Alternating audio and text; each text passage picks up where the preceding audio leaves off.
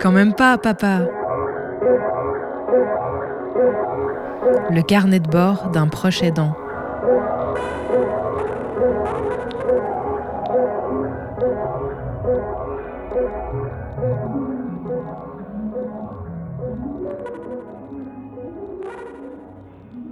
Quand on est le proche aidant d'une personne avec une maladie dégénérative, on a souvent envie de savoir, de comprendre ce qui va se passer par la suite. Il y a des fois où on s'en sent pas forcément capable, mais en tout cas, il arrive un moment dans la progression de la maladie, je pense euh, quasiment chez tous les accompagnants et les accompagnantes, où on a envie de, de comprendre ce qui va se passer après. Je suis aussi convaincu que les personnes porteuses de ces maladies ont les mêmes, euh, les mêmes envies.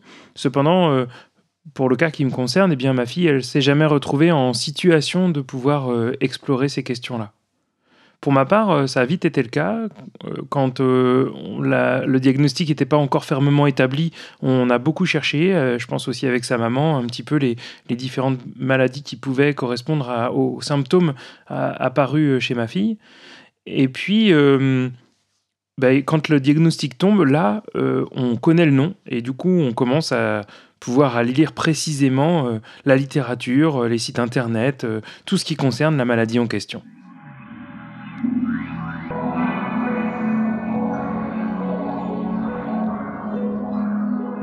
Alors la maladie de ma fille, c'est une maladie orpheline. Ça veut dire qu'il y a très peu de personnes qui en sont porteuses. C'est donc une maladie qui n'est pas très bien connue d'un point de vue scientifique et médical. Et puis c'est une maladie pour laquelle il y a assez peu d'informations. Donc si on s'intéresse au site internet, euh, parce que c'est souvent la première source d'information euh, qu'on peut rencontrer, au-delà de ce que peuvent nous dire les équipes médicales, eh bien on va trouver euh, des sites internet. parfois il y a une page Wikipédia qui est un peu construite, c'était le cas pour la maladie de ma fille. Et puis, on va tomber sur des sites un petit peu institutionnels de professionnels de la santé, comme euh, le fameux Orphanet, qui est un petit peu la base de données euh, euh, des, maladies rares, où on va trouver des descriptions, une description un peu précise, quoi.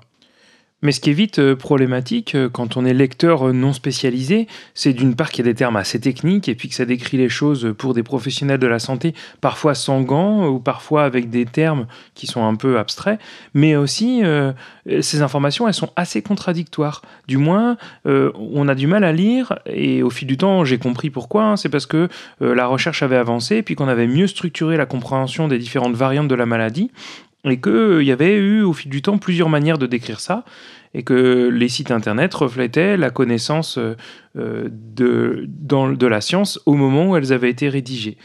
D'où cette grande hétérogénéité. Mais ça m'a pris du temps pour pouvoir comprendre et percevoir tout ça.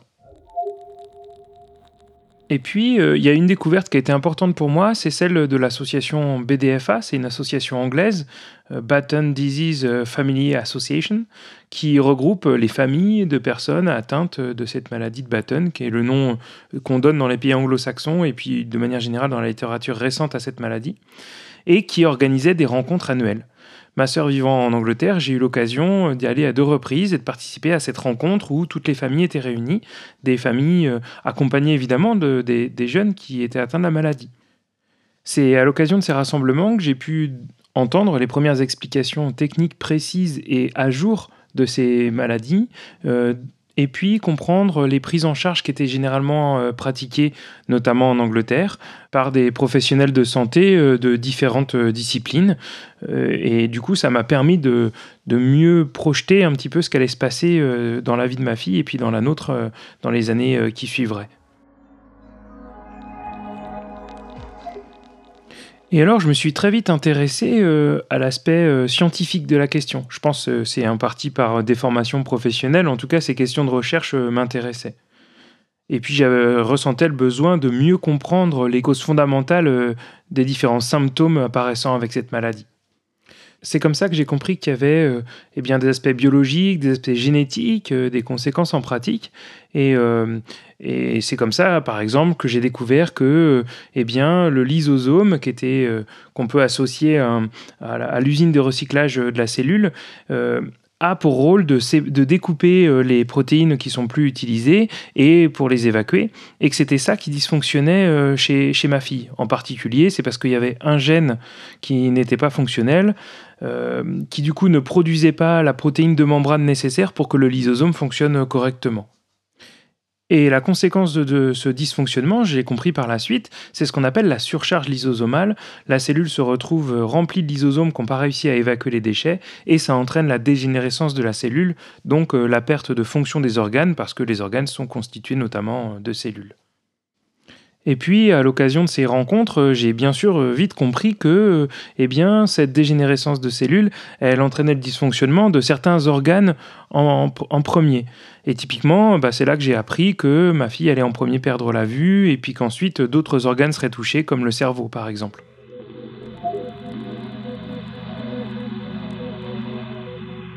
Alors on pourrait se demander pourquoi je me suis tourné vers une association anglaise pour découvrir tout ça.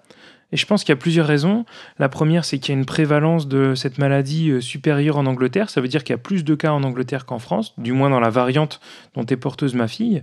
C'est des questions de génétique et, du coup, c'est une distribution un petit peu euh, voilà, dépendante suivant les pays. Et aussi parce que, euh, je l'ai découvert, il y, avait il y a une scientifique en Angleterre, à Londres en particulier, qui s'appelle Sarah Moll, qui est experte sur la question de cette maladie-là et qui anime autour d'elle eh bien, un groupe de chercheurs et de chercheuses transnationales qui travaillent au quotidien euh, sur cette question-là et se regroupent régulièrement. Et l'association BDFA, dont j'ai parlé tout à l'heure, eh bien, elle a des liens forts avec Sarah Moll, qui vient régulièrement présenter ses avancées de recherche euh, euh, à l'association et à ses membres. Cette chercheuse, elle avait d'ailleurs euh, édité un livre quelques années auparavant qui faisait un état des lieux de la connaissance sur les différentes variantes euh, de la maladie dont est porteuse ma fille. évidemment, c'est un livre que j'ai lu avec grand intérêt pour comprendre un peu les choses. Alors même si c'était euh, une discipline scientifique qui est loin de la mienne, bah, ça m'a permis de comprendre de, m'outiller pour la compréhension de ces, des différents aspects de, la recherche sur ces questions-là. alors c'est un livre qui était un peu ancien, mais ça m'a ouvert les portes à l'actualité de la recherche. Euh, et donc c'est quelque chose que je fais régulièrement maintenant, accompagné de ma sœur. Euh, on suit l'actualité de la recherche scientifique euh, sur la maladie dont est porteuse ma fille, et eh bien on prend le temps de comprendre un petit peu comment les gens travaillent. D'ailleurs, il y a une rencontre tous les deux années qui est organisée par Sarah Moll et puis par un scientifique états-unien qui s'appelle NCL. Et j'ai eu l'occasion d'y participer pour bah, rencontrer les scientifiques en tant que représentant de famille, essayer de mieux comprendre et puis restituer ça euh, à destination notamment des, familles euh, francophones.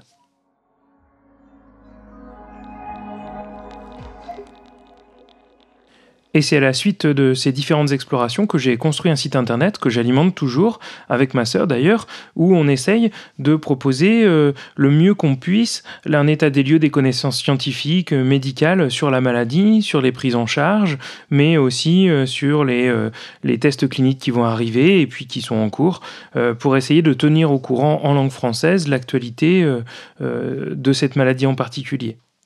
C'est comme ça qu'au fil du temps, j'ai compris qu'il y avait différentes disciplines scientifiques qui s'intéressaient aux maladies génétiques. Il y avait les gens qui s'intéressaient à la génétique, évidemment, puis les gens qui s'intéressaient à la biologie euh, cellulaire, au métabolisme, toute une famille de, réflexions au-delà de la génétique qui s'appelle les, disciplines omiques, où on va retrouver eh bien, le chemin euh, euh, d'expression du gène depuis l'ADN jusqu'aux organes et à leur fonctionnalité eux-mêmes.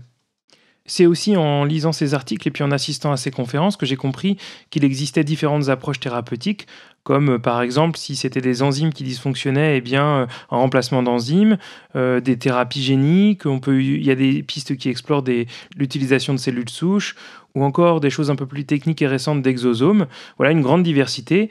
Et puis qu'il existait aussi des gens qui se préoccupaient de la prise en charge des conséquences biologiques de la maladie sans forcément essayer de réparer ou de remplacer le fonctionnement du gène lui-même.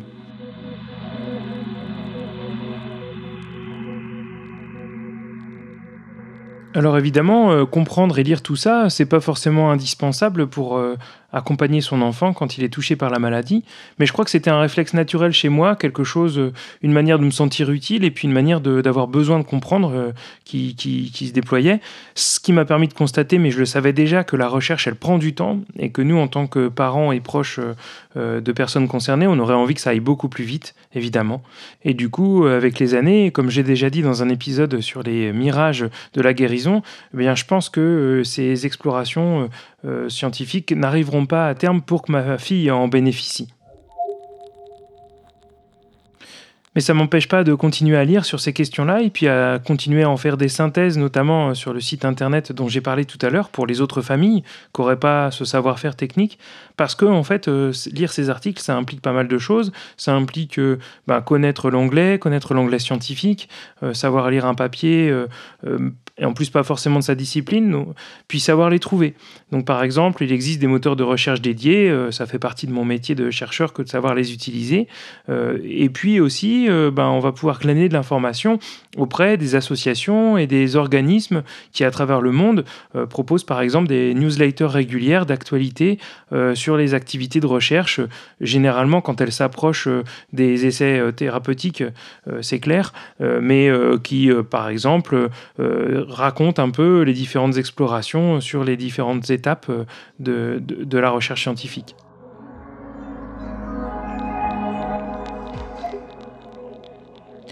Évidemment, au fil du temps, je me suis un peu rapproché de l'association euh, Vaincre les maladies lysosomales, VML, qui regroupe euh, les personnes concernées par l'une des 50 maladies lysosomales, des maladies génétiques comme celle de ma fille. Euh, je me suis impliqué au fil du temps dans cette association parce que j'y ai trouvé un moyen de rencontrer d'autres personnes, de partager le vécu euh, que nous avions, et puis euh, ben, aussi de participer à la diffusion de ce que je continue de collecter, de l'activité de recherche et de compréhension de la maladie, en particulier la maladie de Batten. Ce que j'ai retrouvé euh, dans l'association VML, c'est exactement l'énergie que j'avais trouvée à BDFA, l'association anglaise. C'est ce sentiment d'être, euh, de faire partie d'un collectif, euh, de pouvoir échanger, de trouver du soutien, d'avoir des échanges réguliers. Et je suis convaincu que ces associations sont indispensables aux proches aidants. Aussi, si vous êtes dans cette situation de proche aidant, j'espère que vous, vous trouverez autour de vous une association de ce type. Vous l'aurez compris en écoutant ce podcast, le fait de suivre la recherche et de comprendre les mécanismes de la maladie est pour moi un élément indispensable pour appréhender cette maladie. Bien sûr, nous sommes tous différents et il existe plein d'autres manières de réagir.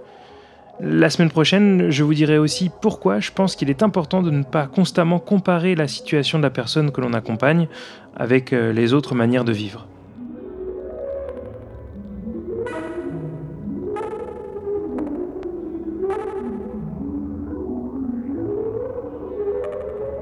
Un podcast à retrouver sur le.